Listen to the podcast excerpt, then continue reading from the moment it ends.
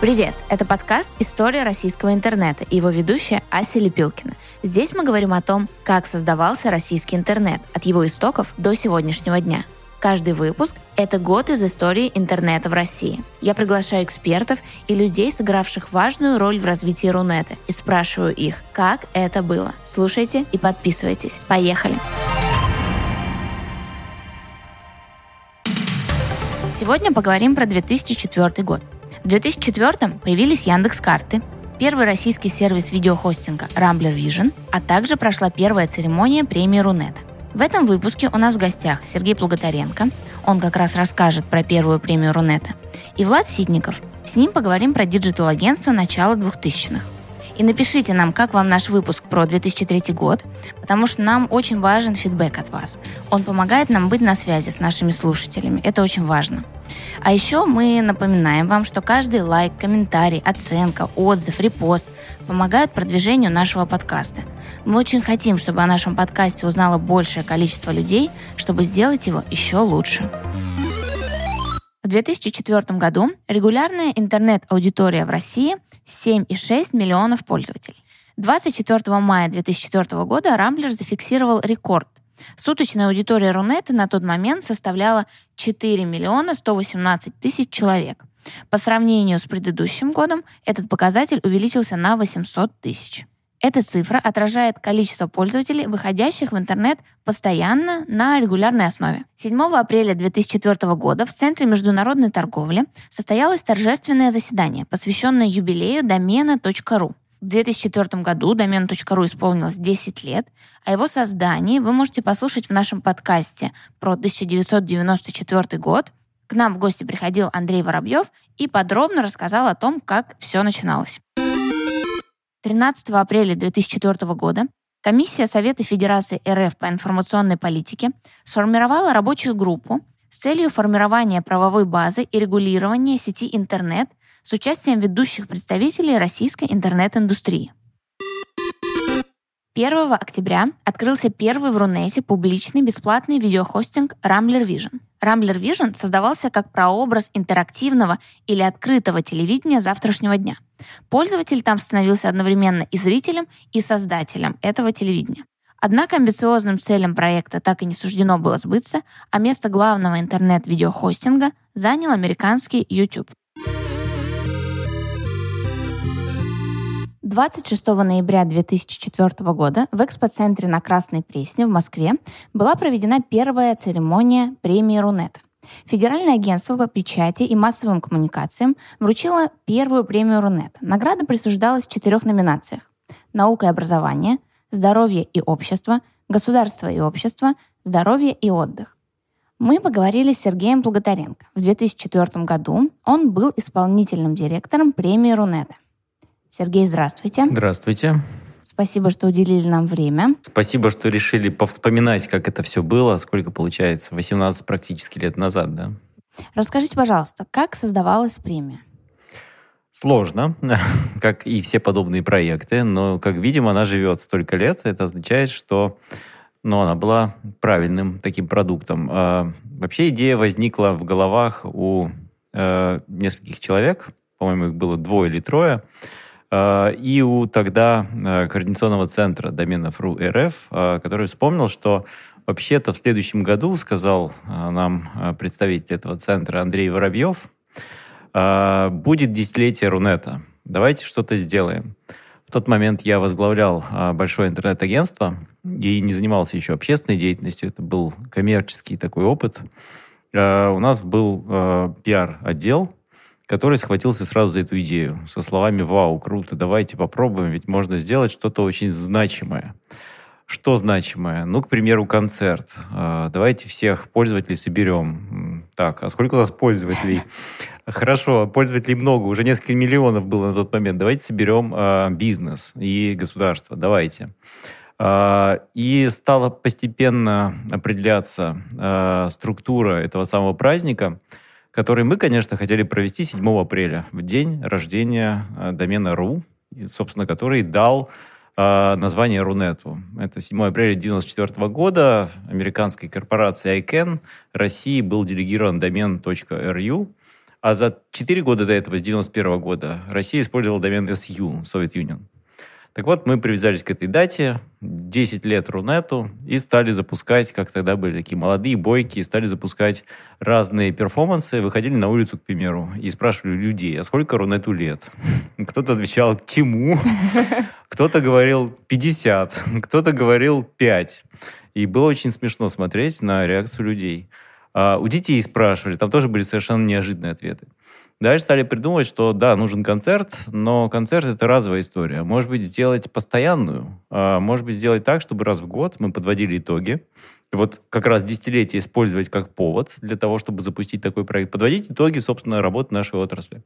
И тогда мы стали думать, что хорошо бы это делать не в апреле, потому что апрель — это начало года, а ближе к концу года. Ну, там, правда, был еще и второй э, повод, почему мы стали перемещать все на конец года. Мы просто не могли найти финансирование на проведение этого мероприятия.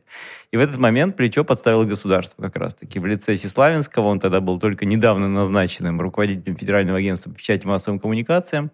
Кстати, все эти годы, вплоть до 2021 года, он сопровождал этот проект, считал его одним из своих самых любимых, значимых. Мы очень ему благодарны, что с первого года нас поддержал. Он показал способы, как можно дофинансировать проект. Фактически первая премия Рунета делалась в складчину из отраслевых средств и государственных. А, ну, тогда все стоило недорого, и собрать а, мероприятие, в котором приняли участие, по-моему, там в районе 500 человек, это была ну, такая нормальная подъемная задача. А, мы сразу отказались от только концерта и поняли, что нужно еще и каким-то образом назначить главных, кто внес вклад по итогам десятилетия. И настолько это оказалось успешным, что ну, стало понятно, что это надо каждый год делать. Номинации, кстати, были немножко другие, чем были сказаны в подводке. Вот они у меня даже выписаны. А, Интересно. А, да, блок первый. Технологии Рунета. И вот в этом блоке было четыре номинации. Провайдер Рунета, оборудование Рунета, программный продукт и разработчик. Ну и вот было там несколько таких блоков. А, технологии Рунета, деловой Рунет, то есть это про бизнес, про тех, кто деньги зарабатывает. Рунет для пользователя и всякие специальные номинации. Инновации, операционные системы, их виртуализация, специальный диплом а, за грамотное использование интернета. Ну, в общем, были интересные такие номинации, но, на мой взгляд, конечно, если мы вот говорим про блок Рунет для пользователя, там был, была подноминация «Поисковая система». Ну, кто в, тот, в том году мог получить? Конечно, Яндекс. Почта Рунета. Ну, конечно, Mail.ru.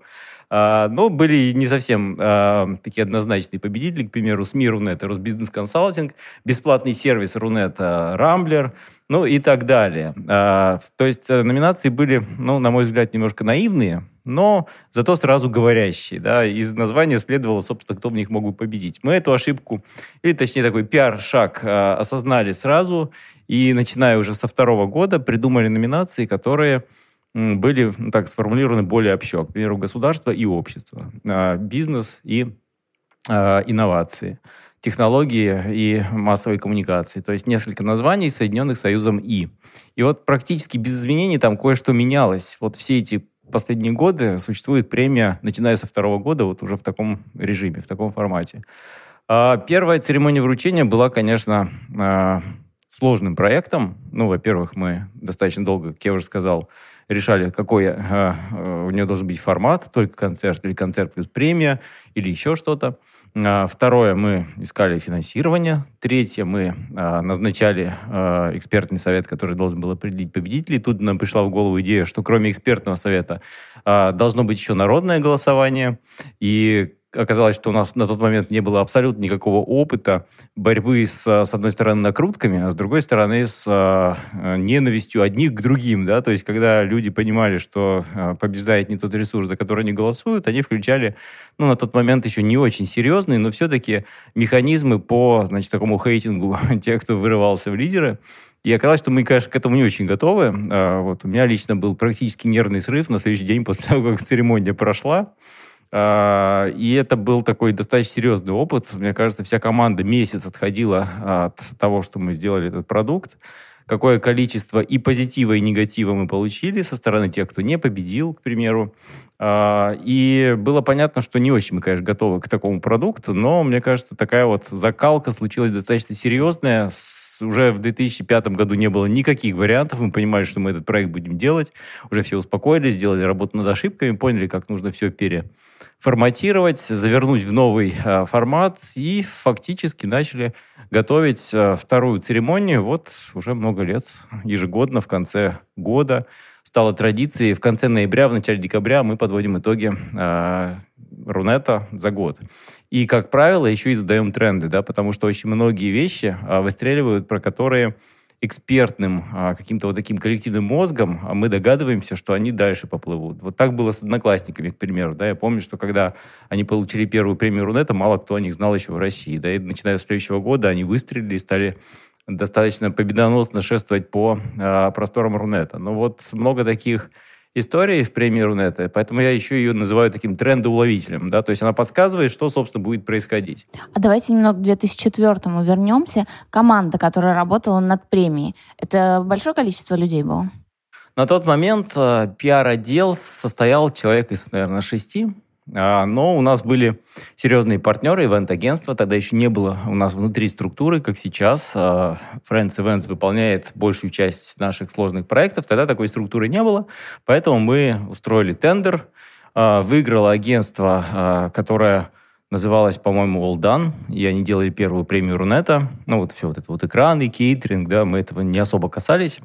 Вот. А что касается команды, которая отвечала за смыслы, за контент, за работу с э, аудиторией, с номинантами, с экспертами, это, ну, наверное, человек семь.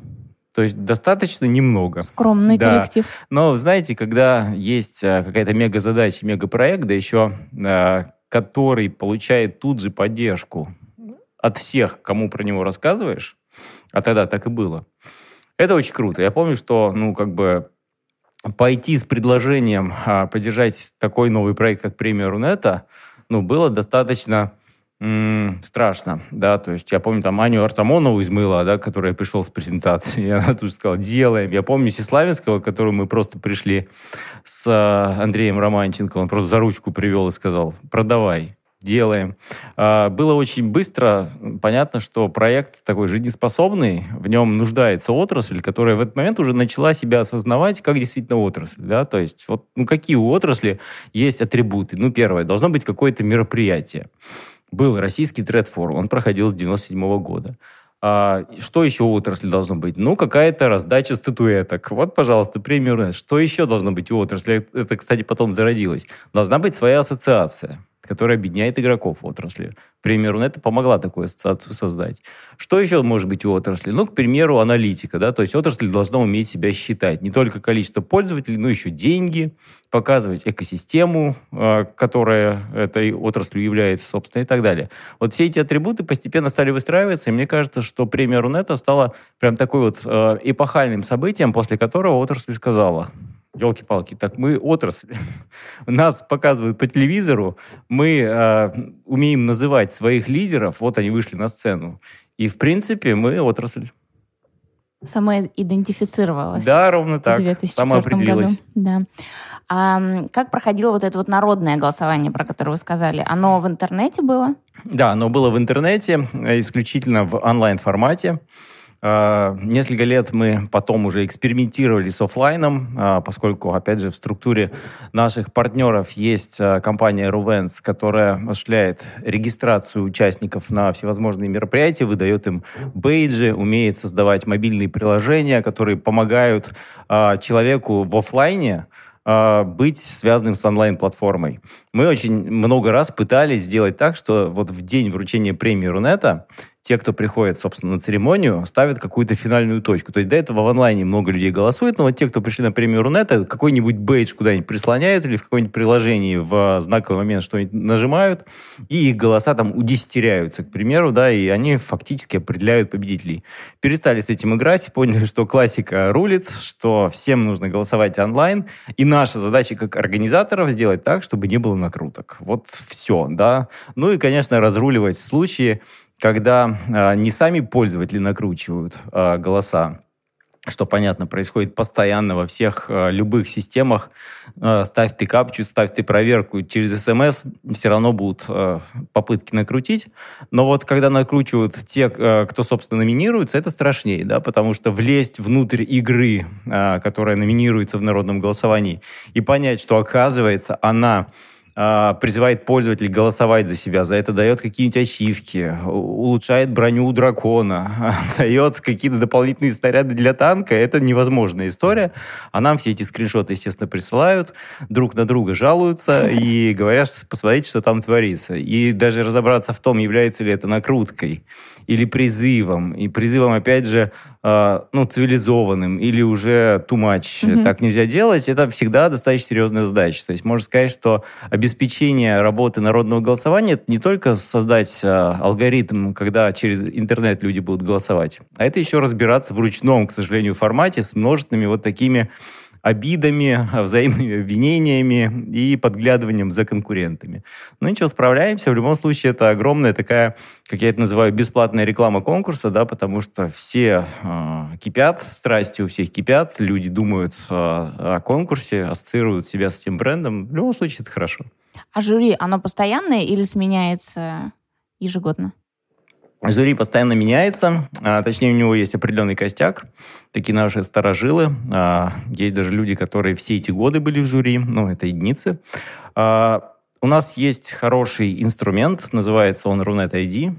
Это платформа, которая знает про интернетчиков а, многое, практически все, что касается их профессиональной жизни. Она знает, на каких мероприятиях они выступали, какую тему они освещали, а, какой у них был там средний балл, а, в каких компаниях они работали. То есть степень их экспертности на уровне бигдаты мы умеем замерять. Соответственно, всем этим людям мы предлагаем принять участие ежегодно в э, в оценке номинантов, э, войти в экспертный клуб. Это первое, э, первый ранг оценки экспертов, оценки номинантов. И в экспертный совет. Это уже второй уровень.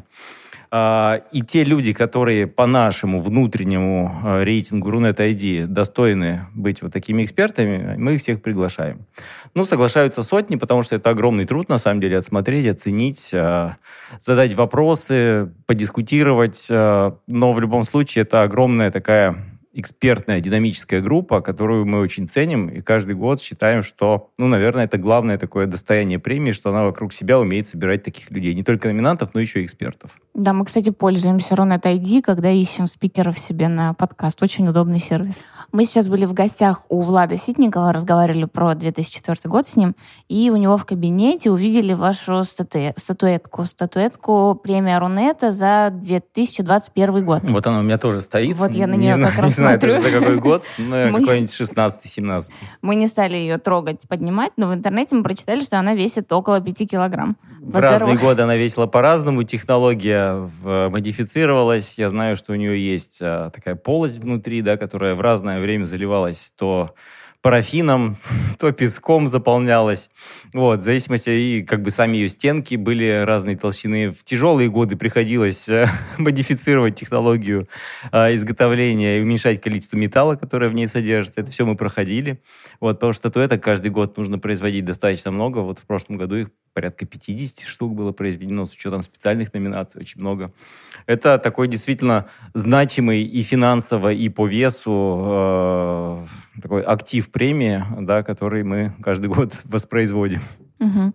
А в 2004 на первой премии были какие-то, которые, может, вам запомнились, казусы или неудачные ситуации, которые нужно было в моменте решить? Что-нибудь экстремальное? А, плохое это не хочется вспоминать, да, потому что это всегда тяжело. Был казус, который ну, то есть в тот момент казалось, что все рухнуло, а потом вроде как исправилось. А, когда мы потеряли три статуэтки, а, которые должны были вручать, а, то есть они стояли там за кулисой где-то, вот мы приходим, их нет.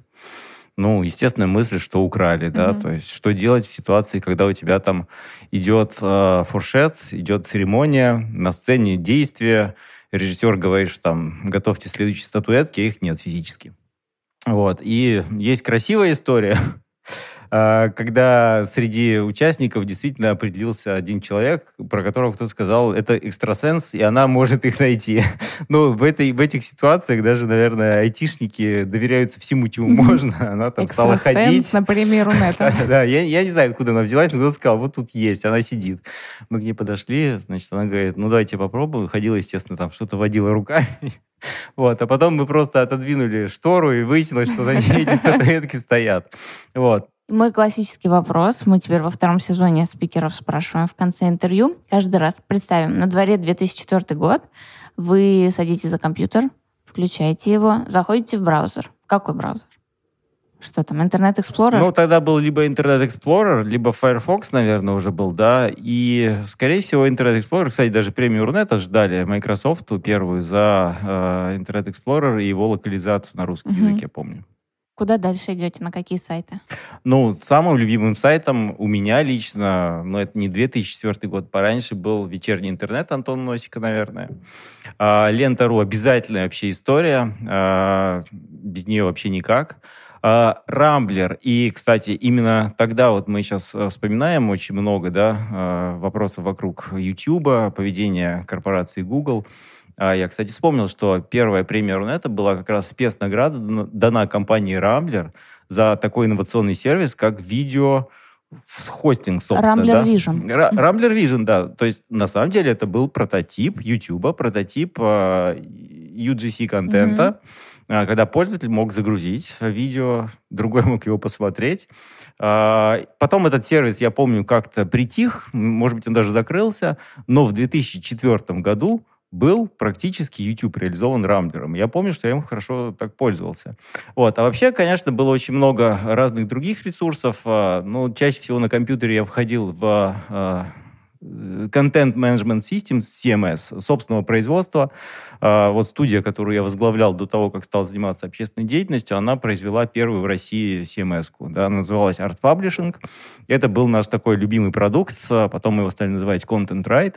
Фактически он стоял как базис для управления различными сервисами. От э, веб-сайта Альфа-банка до э, платформы Совета Федерации. Почему платформа? Потому что у него был внутренний и внешний контур в те годы. 的 И вот я жил в этой системе, да, то есть все управление, просмотр статистики, э, управление текстами, новостями, пересечение, даже там рекламная баннерная сеть внутренняя была, она все время была вот, значит, э, в, каким, в каком-то взаимодействии со мной, поэтому чаще, чем на сайты, я заходил на собственные разработки, и, пожалуй, как бы компьютер открывал ровно для того, чтобы посмотреть, понажимать, войти в разные админки и посмотреть, что там внутри происходит. Спасибо большое. Очень интересно было с вами поговорить. Спасибо, Сергей. Спасибо, и надеюсь, что Рунет будет развиваться, жить и радовать нас новыми свершениями. Свято в это верю, тем более, что сейчас открывается невероятное окно возможностей, и грех им не воспользоваться.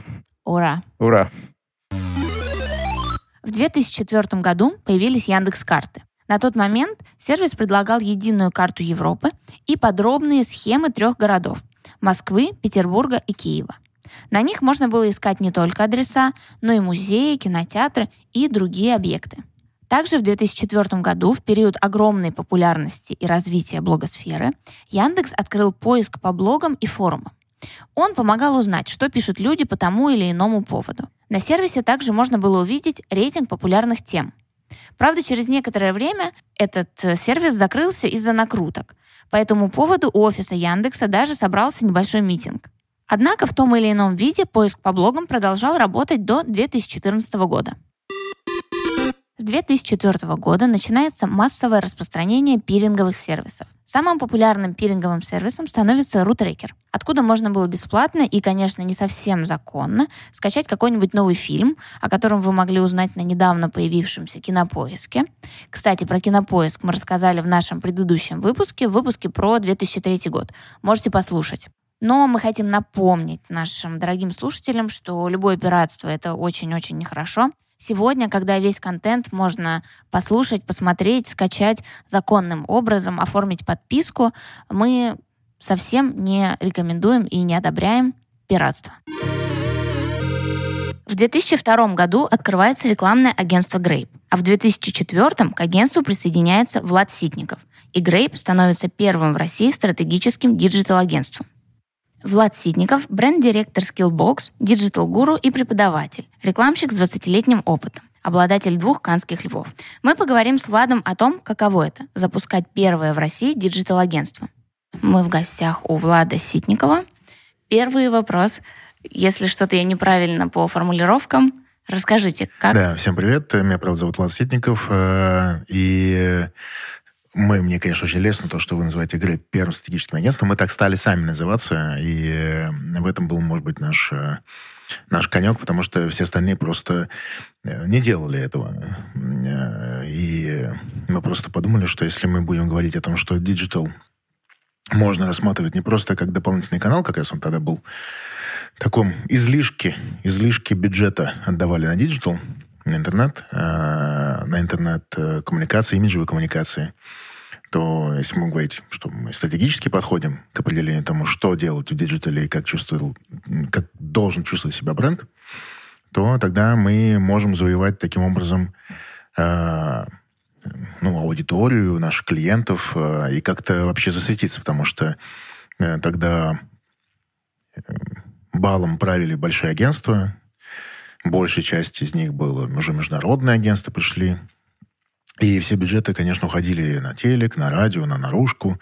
А тут, оказывается, есть какой-то диджитал, вроде бы как модно, непонятно, что с ним делать. И вот э, нам нужно было как-то зайти в прямой клиент, потому что изначально не, у нас не было прямых клиентов. Это, ну, как, как не было. Были мелкие наши а, такие друзья или те, кто нас узнал или узнали о, нашем, о нашей специфике деятельности – но таких крупно-больших, э, интернациональных, такого не было. И поэтому мы решили так назваться.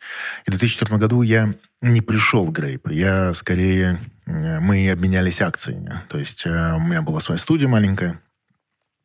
Я был, сначала был дизайнером там, с 98 -го года, а потом стал рисовать уже большие проекты,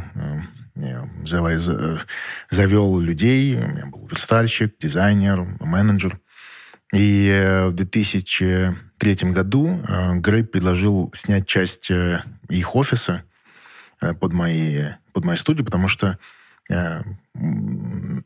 слишком большой офис был. Там был даже замечательный такой случай. Я помню этот интересный момент, когда мы делили телефон. У нас был секретарь, Э, в офисе. И э, нужно было оплатить телефон. Э, собственно, большой аппарат, который нужно было распределять звонки. И вот мы распределили, что половина почему-то пошла э, ко мне, хотя я снимал 25% офиса всего. ну, мы договорились. А, а Грейп был моим, одним из э, больших заказчиков, и мои друзья, и поэтому мы решили, я решил, да, буду снимать с ними офис. Вот. Э, так я в 2014 году просто обменялись акциями, и вот э, появилось такое подразделение Grape Visual. У нас называлось не дизайн-студия, а Grape Visual. Мы, это, мы занимались всем визуальным э, сопровождением проектов Грейпа. Вот. Так, так что вот в 2004 году я просто стал партнером, партнером в Грейпе. Но до этого Грейп работал как рекламное агентство без особого акцента на интернет. Нет, нет, нет. Вообще Грейп возник э, и как, э, такой конгломерат э, нескольких компаний. Один из основателей занимался печатью, припрессом. Один занимался интернет-рекламой, то есть он покупал баннеры и перепродавал. Бан... Не баннеры, а места, да, инвентарь. А один, мой партнер до сих пор, Андрей Виноград, он э, э, занимался, это такая была студия, и в то же время был IT-продукт, который позволял, э, компания называлась Inso, э, который позволял, Internet Solutions. Э, он, у него был суперинтересный продукт, э, можно было обновлять содержание сайта, как будто бы э, используя Word. Ну, то есть э, многие бизнесмены, которые заводили свои сайты, они отдавали э, обновление информации своим секретарям или э, офис-менеджерам. И вот для них было бы очень просто иконка на рабочем столе Windows. Ты кликаешь, открываешь, обновляешь текст, и как бы обновляется, и жмешь кнопочку, и обновляется uh-huh. содержание сайта. И вот у него был такой хороший продукт, интересный продукт. Ну, Очевидно, что он недолго существовал, потому что в какой-то момент все поняли, что это можно делать через браузер. И браузер стал основным инструментом работы с, интерфе- с интерфейсами информационными интерфейсами. Вот. И ну, вот был, был такой продукт, которым, с которым можно было заходить в большие компании, тоже искать клиентов. Вот. И э, присоединился я, который был как будто дизайн, дизайн сайтов, э, и вообще дизайн помогал и с prepress ом, и помогал с э, интернет-сайтами, диджитал-проектами. Вот. И э, так случай, такой конгломерат случился. То есть изначально э, был даже prepress, но диджитал был, наверное, основным, основным э, смыслом нашей деятельности. Да, я когда готовилась, увидела ваше интервью от 2011 э, года, где вы как раз говорили о том, что Grape сформировался как сформировался из небольших кусочков медийное размещение рекламы, полиграфия, э, веб-дизайн, и потом вы поняли, что нужно все эти маленькие кусочки собрать в единую философию как раз диджитал-агентства. Э, то есть это была ваша идея всех объединить или как-то естественно это произошло? Это естественно произошло. Э, скорее произошло из-за того, что все больше и больше заказов, акцентов приходило именно на диджитал составляющую, а мы здесь были, поскольку одними из первых, кто занимался именно имиджевыми проектами и такой страт-подходом к тому, как управлять диджитал-каналами, зачем это нужно. А, и вот так случилось, что оно самое естественное произошло. Просто потому что в какой-то момент, я помню, эм, у нас был маленький офис э, на Волгоградке, и я всех друзей позвал, в комнатку и нарисовал им на бумажке, что за диджиталом... А, диджитал — это будущий космос. То есть вот все там, в 60-70-е годы хотели улететь в космос, и все только об этом мечтали, и ученых было много, и все туда стремились, и мечтали жить на Марсе и на Луне. А сейчас э, вся культура и все человечество и цивилизация повернулась внутрь диджитал-каналов, внутрь компьютеров, и там будем жить, там будем строить космос. И, собственно, все появились виртуальные э, миры, Second Life появился, если вы помните, такой проект, он до сих пор, кажется, существует. И игры, и все-все-все увлечения ушли туда. Социальные сети только начали появляться. Тогда еще Э, MySpace, кажется, да? Да-да-да, там э, многие музыканты выкладывали свои вот, э, треки, и вот это все было очевидно, что вот туда идет весь интерес, интерес мировой, и 2000 год, 2000 год был кризис доткомов уже, когда все они рухнули. И э, тогда было очень супер перегрето, и, очевидно, вот это какое-то новая будущая эра, вот она где-то здесь возникает. И, может быть, от кризиса доткомов возникло еще мнение, что э, это не просто инвестиционный какой-то пузырь, потому что компании-то остались, э, и увлечение интернетом осталось, а это какое-то будущее, которое нужно как-то формировать, помогать брендам там присутствовать. А вы помните первые проекты, которые уже в вашем объединении произошли? Ой, ну да, да. Но они э, на самом деле э, так случилось, нам очень сильно по по помогло сотрудничество с IQ Marketing. IQ Marketing, э, мне кажется, ребята до сих пор существуют. Тогда они были очень на хайпе, суперагентство, э, больше связано с BTL, э, связано с промоакциями. И вот э, их подход к креативу, плюс еще э, очень сильно у нас была очень сильная дружба, она до сих пор осталась с Лешей Гисаком. Алексей Гисак, э, основатель Wokker, э, сети лапшичных. И вот э, Леша тогда работал в IQ и он, как бы, видя нас, видя наш такой mindset, как мы подходим к диджиталу, стал своим коллегам предлагать нас, чтобы мы помогли в промоактивации. А поскольку Digital было непонятно, что это такое, не знаю, не, не, не знаю, что с этим делать. Вроде как уже появились телефоны, вроде бы как уже появился компьютер, что-то можно было в нем там делать, это была какая-то модная штука, э, то можно было, наверное, я предполагаю, выставлять большие косты за какой-то хайп-проект э, своим клиентам, и IQ могли доставлять это. И получалось такой TTL компания, 360 компания. И мы э, вот таким образом начали получать клиентов, и э, Э, ну и все случилось. Все случилось. Что самое яркое было? Самый да, и вот, э, да-да. И, как я вспомнил, там, например, э, кажется, это был 2004 год, Олимпиада, огромная Олимпиада, которую поддерживал Лукойл. И я помню, Э, вся Москва и вся страна была увешана нашим, э, нашей графикой, на, на нашим, моим дизайном. Э, и это был еще и сайт, это была компания, я помню, везде были эти флайеры, везде было... Мы по поддержка Олимпи, Олимпиады для Лукойла. Вот, это была одна из самых больших вот, запоминающихся компаний. Но там очень много, на самом деле, проектов было очень много, которые мы делали. И в этот же момент появляется BrandTax в этот момент появляется Брендакс, и мы первыми сделали а, социальную сеть, брендированную социальную сеть, э, назывался X-Effect. Никто этого не делал. Ну, вообще все люди говорили так, зачем люди будут приходить э, и объединяться, и общаться под эгидой бренда. Это был какой-то, какой идиотизм. Все так прям думали, это такой полный бред. А мы сделали фактически X-Effect, сделали дейтинг-сервис, и он был бесплатный. Э, там не нужно было платить деньги за промо твоего э, аккаунта, чтобы девчонки обращали, обращали внимание. Нужно просто покупать Акс и участвовать в наших активациях, которые мы делали. И как раз это был момент запуска самого бренда. И вот оно все случилось. И это был один из самых успешных таких проектов, которые мы делали, тоже с запоминающимся. А, получается, бренд сам пришел к вам с просьбой, давайте что-нибудь интересное сделаем. А с Аксом, э, и это был как раз момент, когда мы сотрудничали с IQ. Почему я говорил про IQ? Потому что первые такие проекты большие э, нам все-таки давал IQ маркетинг. Да, скорее я хочу уточнить. Вы были первыми, кто настраивал вот эту коммуникацию бренда с пользователем через, э, через интернет, через сеть. Э, насколько заказчики были готовы к такому подходу? Или это казалось чем-то очень непривычным? К нам приходили те, кто хотели очень яркого события. Вот, яркого события. А, и не только же там я придумал, да, я в этот момент был больше чем визуалом, а, например, Борис, наш э, бывший партнер, э, у него сейчас агентство ТЕЙ, вот он э, стратегически мыслил в какой-то момент, он, он мог придумывать э, такие комплексные решения интересные. Вот, и Axe Effect, он такой родился вот на этом стыке.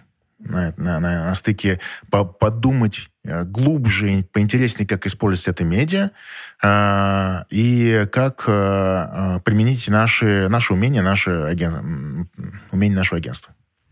А пользователи, если говорить уже о ваших проектах именно в интернете, пользователи были к такому готовы или это тоже было что-то? Да, да, да. Вот никто не верил в то, что люди будут обняться, а потом бац, и 100 тысяч, тогда 100 тысяч человек на, э, на сайте, э, который не является просто сам себе сервисом, а мы сделали дейтинг-сервис для Axe а, пришли, стали участвовать, стали жить. Это был, ну, это был, это был успех невероятный. И бренды, конечно, это видели и чувствовали. Как, неужели такое возможно? А тут ты же тогда еще не был, например, сейчас мы можем э, в промо-компаниях фиксировать, да, на чеках, чеки и так далее. Там ничего такого не было, только промо-коды, промо-коды, которые мы могли бы куда-то интегрировать хоть как-то увидеть response. И мы тут же видели, что люди стали, ну, покупали. Axe был, это был один из э, невероятных запусков э, на рынке России. Сайт не упал тогда? От какого а, количества людей? Падал. Э, много раз. Мы придумали много раз э, программы Ну, случился один, потом э, много-много пром, промо-программы шли, и всегда он падал. Потому что мы просто иногда не ожидали о том, что могло случиться. Просто, что вдруг мы станем популярны во всем, по всей России. Например, уже позже мы делали тоже для Акса, э, делали фильм с прикладыванием лица.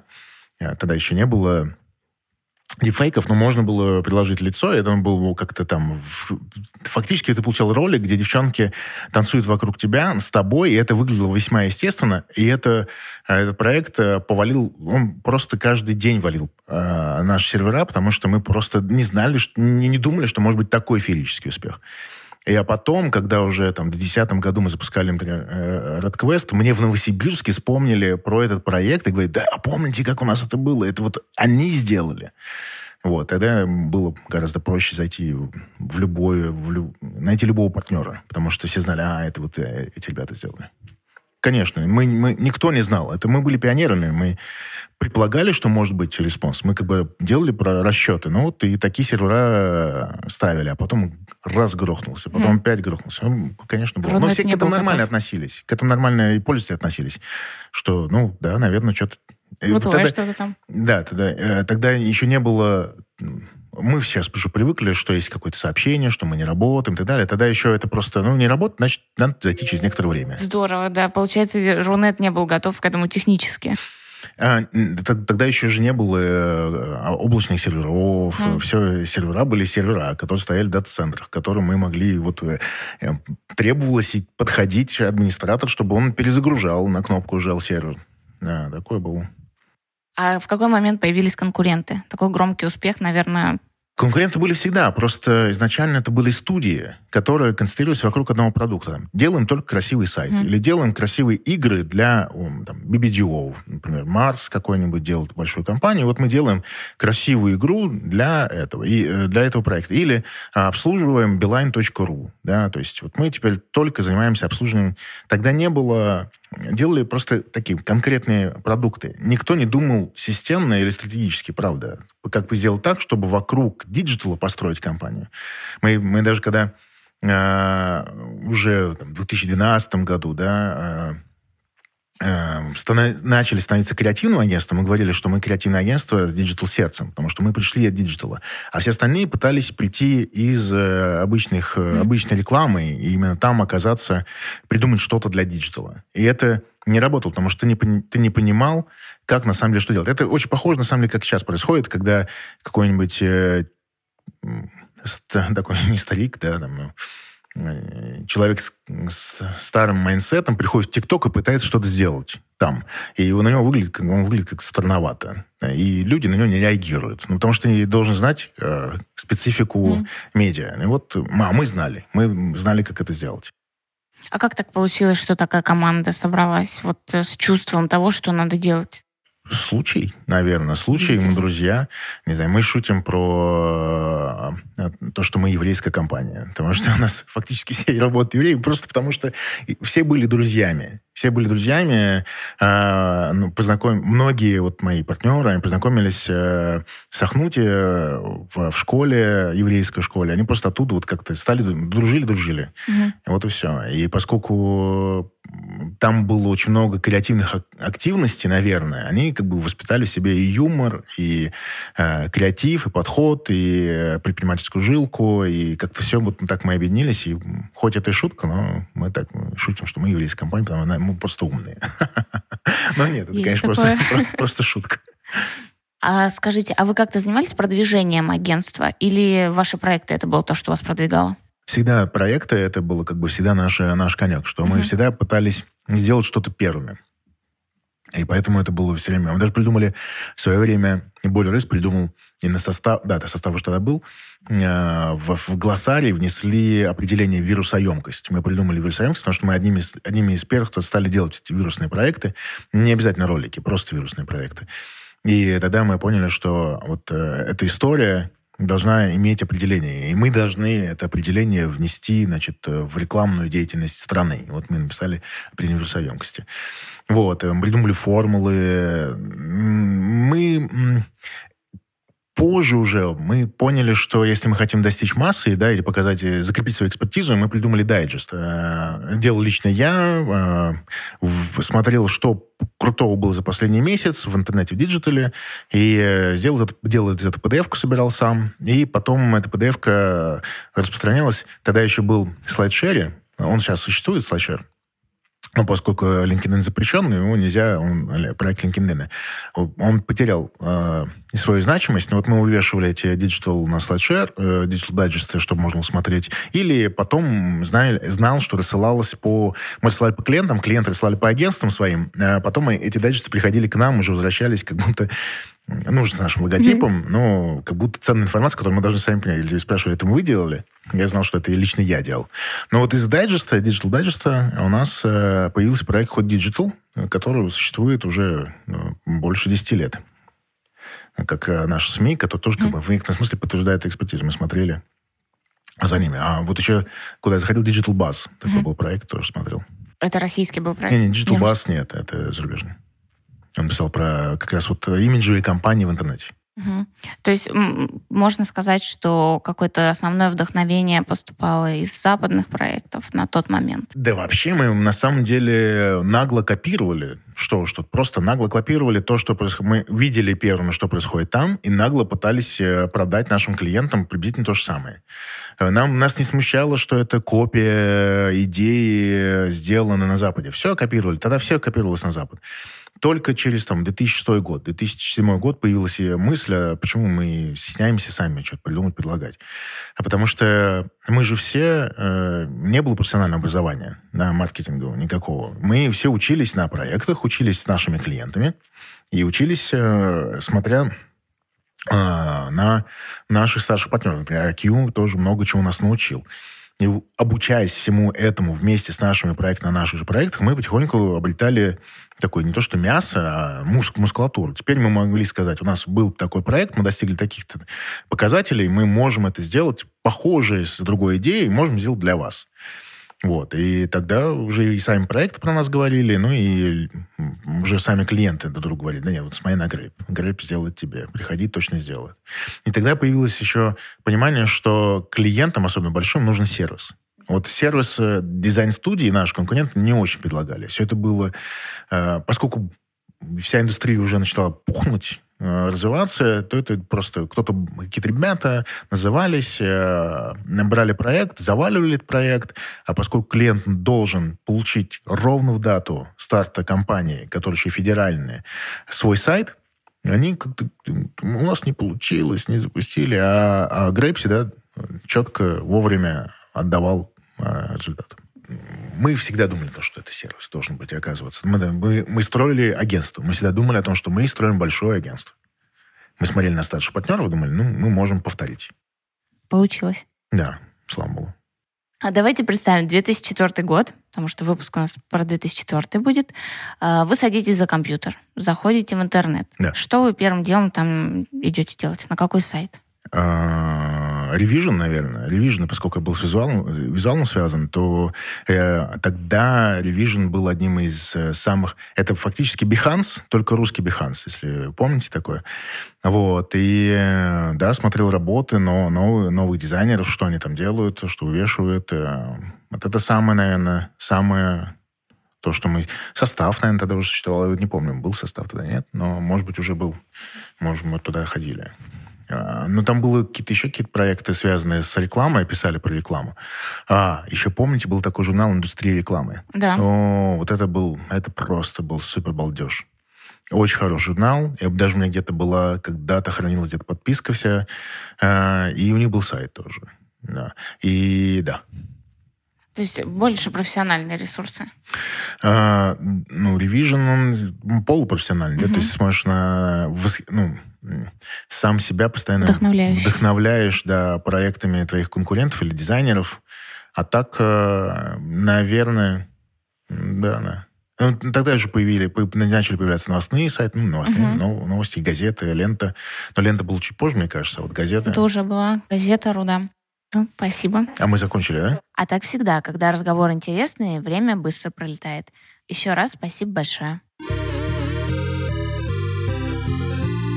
Всем привет, это рубрика «Фан-факт», и я ее ведущий Николай Маратканов. Э, сегодня у нас с вами насыщенная, очень плотная и наваристая рубрика «Фан-факт». То есть мы сегодня вам расскажем очень много интересного и даже забавного, можно так сказать. Итак, первый фан-факт. 2004 год. Представляете, да? Так вот, именно этот год стал временем по-настоящему массовой русификации живого журнала. Изначально американская платформа блогов Live Journal, помните такую, столкнулась с внезапным для себя наплывом пользователей из стран бывшего СССР. И данный факт, конечно, всех удивлял и изумлял, и восхищал, и возмущал. И, короче, было очень много негодующих людей на этот счет. Как раз в этом году, то есть в 2004 э, юзер э, Scottish Tiger, Scottish Tiger, понимаете, да, уже начало, из округа Колумбия наткнулся на русскоязычный пост Михаила Михина, э, а.к.а. оператор, ну, ЖЖ, и, значит, бомбанул по поводу того, почему это на американском сайте кто-то позволяет себе писать на каких-то странных языках. Ну и какие-то странные буквы, я так понимаю, какие-то странные символы.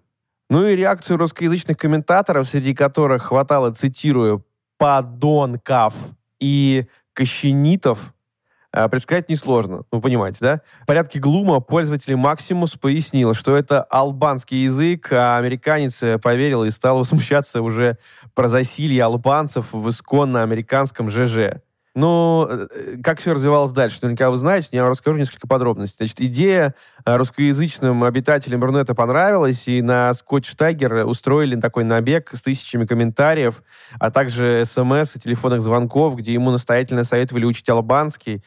И в результате этот американец с ником э, Скотч Тайгер причем пришлось опубликовать пост на русском языке о том, что албанский он выучил. Ну, и эти все вот э, так называемые подонки, э, кощениты взяли термин на вооружение, переначив его на свой лад, и мем превратился в, э, в кавычках, «учи олбанский». Олбанским стали называть э, и то, что ранее именовалось как «и язык подонков». И язык, даже вот так вам уточню, просто прям по буквам. И язык подонков, то есть был прародителем албанского языка, олбанского, не путайте с албанским, пожалуйста. Вот. Ну и в последующие годы ЖЖ окончательно превратился в главную платформу для блогов и дискуссий Рунета, особенно политических. Там появились первые топовые блогеры, э, частью новые, частью из числа ветеранов раннего Рунета и Фидо. Э, многие из них широко известны и по сей день. В 2007 году уже же даже будет продано американцами супу Носика, и, а несколько облагороженный со времен классических подонков албанский был неотъемлемой частью сленга и культуры общения старого ЖЖ. Потом ЖЖ сдал свои позиции под напором соцсетей, но мы помним тебя, козел Фрэнк. Кстати, для тех, кто не знает, что такое, кто такой козел Фрэнк. Э, козел Фрэнк это такой талисман сайта Life Journal. Э, его изображение появляется на сайте, если происходят какие-то неполадки, если страница не открывается, если закрыт пост, если пост закрыт администрацией. В общем, если какие-то нестандартные для пользователя ситуации происходят, их в этот момент э, встречает козел Фрэнк, причем в совершенно разных обличиях. Он может э, явиться в образе пирата, он может быть изображен э, щипающим травку, показывающим язык и так далее. В общем, чтобы подытожить, во-первых, да. Ась, спасибо тебе большое за подробности. Давайте подытожим. Тот самый албанский язык, который вы много раз слышали, зна много знаете и даже применяли его в обычной жизни, вот он появился благодаря э, Скотч-Тайгеру. Просто человек с никнеймом Скотч-Тайгер из, э, из американского сегмента ЖЖ. И благодаря, опять же, нашим российским пользователям, которые решили его, э, скажем так, пранкануть как следует. Это, получается, один из первых пранков, который удался, скажем так. Но про пранки мы с вами поговорим уже позже, в следующих годах нашего интернета. Вот, э, переходим к следующему фан-факту. Итак, второй фан-факт э, про мимаз будет, готовьтесь. Э, в англоязычном сегменте сети было ну, не скучно в это время. Как раз в 2004 году принял классическую форму такая вечная и непереходящая ценность интернетов, как фейспалм. Все пошло с кадра из 13 эпизода третьего сезона Star Trek, э, в котором капитан Жан-Люк Пикар, э, которого ну, роскошно играет э, Патрик Стюарт, он же еще и профессор Ксавьер, Ксавьер, если кто-то не знает, вот, прикладывает, капитан этот Жан-Люк Пикар прикладывает руку к лицу. Вот это вот, знаете, когда типа ладонь с таким вот звуком, вот так, и, и делает это очень часто, прям многократно. Э, в течение этой серии. И поскольку поводов для фейспалмов у каждого из нас э, не меньше, чем у капитана Энтерпрайза, вряд ли есть хотя бы один незнакомый с этим понятием активный обитатель интернета. То есть тот самый фейспалм. Теперь мы видели с вами миллиарды версий, когда вот эта ладонь, рука-лицо его еще называют, когда люди прикладывают ладонь так себе на лицо и делают вид, типа, что, ё-моё, лучше бы я этого не, не видел, лучше бы я этого не знал. Что происходит? Вот это тот самый фейспалм, и он появился в 2004 году. Ребята, представляете себе это? И все это просто благодаря тому, что вот Жан-Люк Пикар, э, тот самый капитан Энтерпрайз э, из сериала Star Trek, просто лупил такие штуки. Я ну, думаю, то есть что... это заслуга сценаристов? Ну, сценаристов или, может, самого актера, который так взял, наиграл это, и всем это понравилось, и все ну, стали да. это применять. Вот, э, идем дальше, идем дальше. Э, вот это, наверное, мой самый любимый фан-факт за все время наших фан-фактов. Итак, еще в 2004 году появилось понятие интернетов. Вот я говорю сторимзы и интернеты в этих ваших интернетах.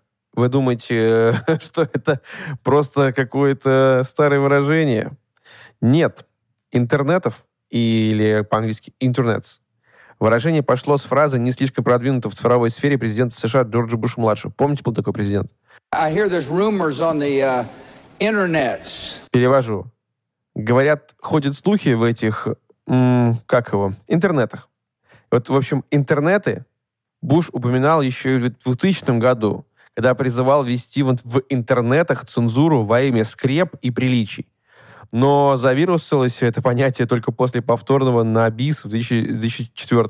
Просто чтобы вы понимали, как бы мы не глумились над Джорджем Бушем, но всем нам он подарил вот это выражение в этих ваших интернетах. Это что, это в ваших этих интернетах-то? Вот, вот это все Джордж Буш-младший.